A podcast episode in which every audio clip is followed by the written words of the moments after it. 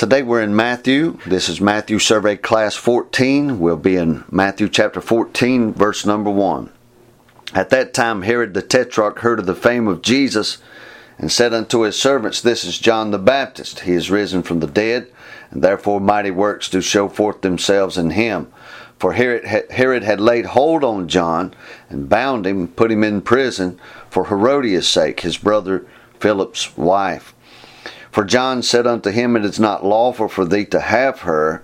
And when he would have put him to death, he feared the multitude because they counted him as a prophet. But when Herod's birthday was kept, the daughter of Herodias danced before them and pleased Herod, whereupon he promised with an oath to give her whatsoever she would ask. And she, being before instructed of her mother, said, Give me here John Baptist's head in a charger. And the king was sorry, nevertheless, for the oath's sake, and them which sat with him at meat, he commanded be given her, and he sent and beheaded John in prison. Now, no doubt this is a this is the uh, instruction of a man's conscience here. Uh, John Baptist, John the Baptist, had preached against what uh, Herod was doing and taking his brother Philip's wife. He was going to put him to death, but he feared the people. Then his wife wanted him killed, and he was sorry for that. I don't think he was sorry because he didn't want anything to happen to John. He was sorry because he knew it was going to cause some problems with the people. And at any rate, got this lady got her daughter involved, and this thing becomes a family matter. This whole family is now condemned over this uh, this one act, this one thing that centers on the preaching of of right things and true things. It's an offense to some folks, and they'll go to any length in order to soothe their conscience. But I uh, am uh, not a betting man, but I would bet you that. Um, that this this death of John the Baptist didn't settle their conscience none because when Jesus shows up and begins to do mighty works uh, the first thing he thinks of is this is John. This has to be John. This has to be John coming back from the dead. When in actuality it was one greater than John. Uh, but at any rate we'll move on from there. Verse number 11 his head was brought in a charger and given to the damsel and she brought it to her mother.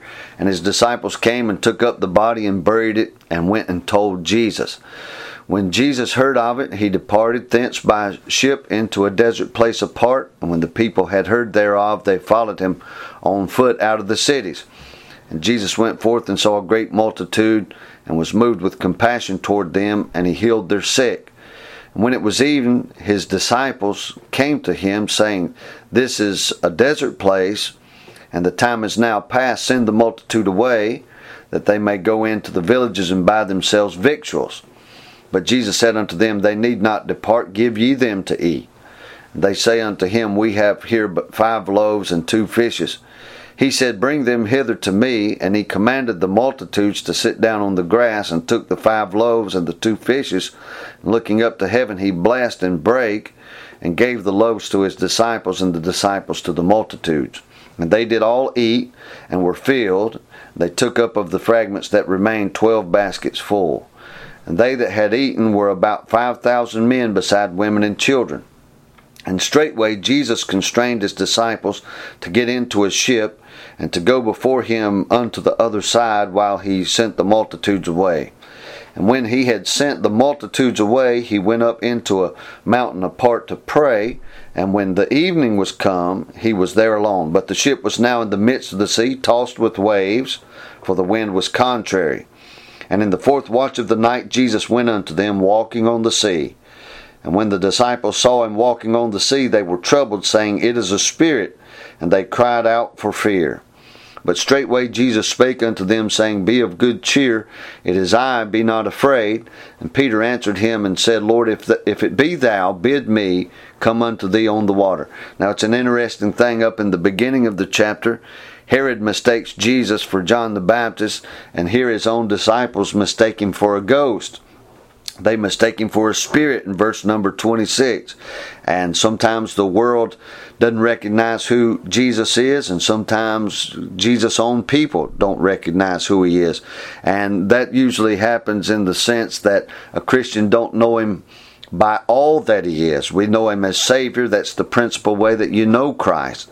Some people don't even give him that credit, but that's usually the world. They'll say he's a good teacher. But a believer at least ought to know him as Savior, but then there's so much more to know him by. This is uh, given in the the recounting of the Mount of Transfiguration, where Jesus brings up uh, Peter, James, and John and transfigured before them. They see him in a greater glory than everybody else was able to see him. And so sometimes we as Christians mistake who he is and we don't know all that he is, and the world certainly doesn't know who he is. They'd rather go to something superstitious rather than uh, the the actual revelation of who Christ is. All right, verse number 29. And he said, Come. And when Peter was come down out of the ship, he walked on the water to go to Jesus. But when he saw the wind boisterous, he was afraid, and beginning to sink, he cried, saying, Lord, save me. And immediately Jesus stretched forth his hand and caught him, and said unto him, O thou of little faith, wherefore didst thou doubt? And when they were come into the ship, the wind ceased. Then they were uh, they uh, pardon me. Then they that were in the ship came and worshipped him, saying, Of a truth, thou art the Son of God. And when they were gone over, they came into the land of Gennesaret. And when the men of that place had knowledge of him, they sent out into all that country round about, and brought unto him all that were diseased, and besought him that they might only touch the hem of his garment. And as many as touched were made perfectly whole.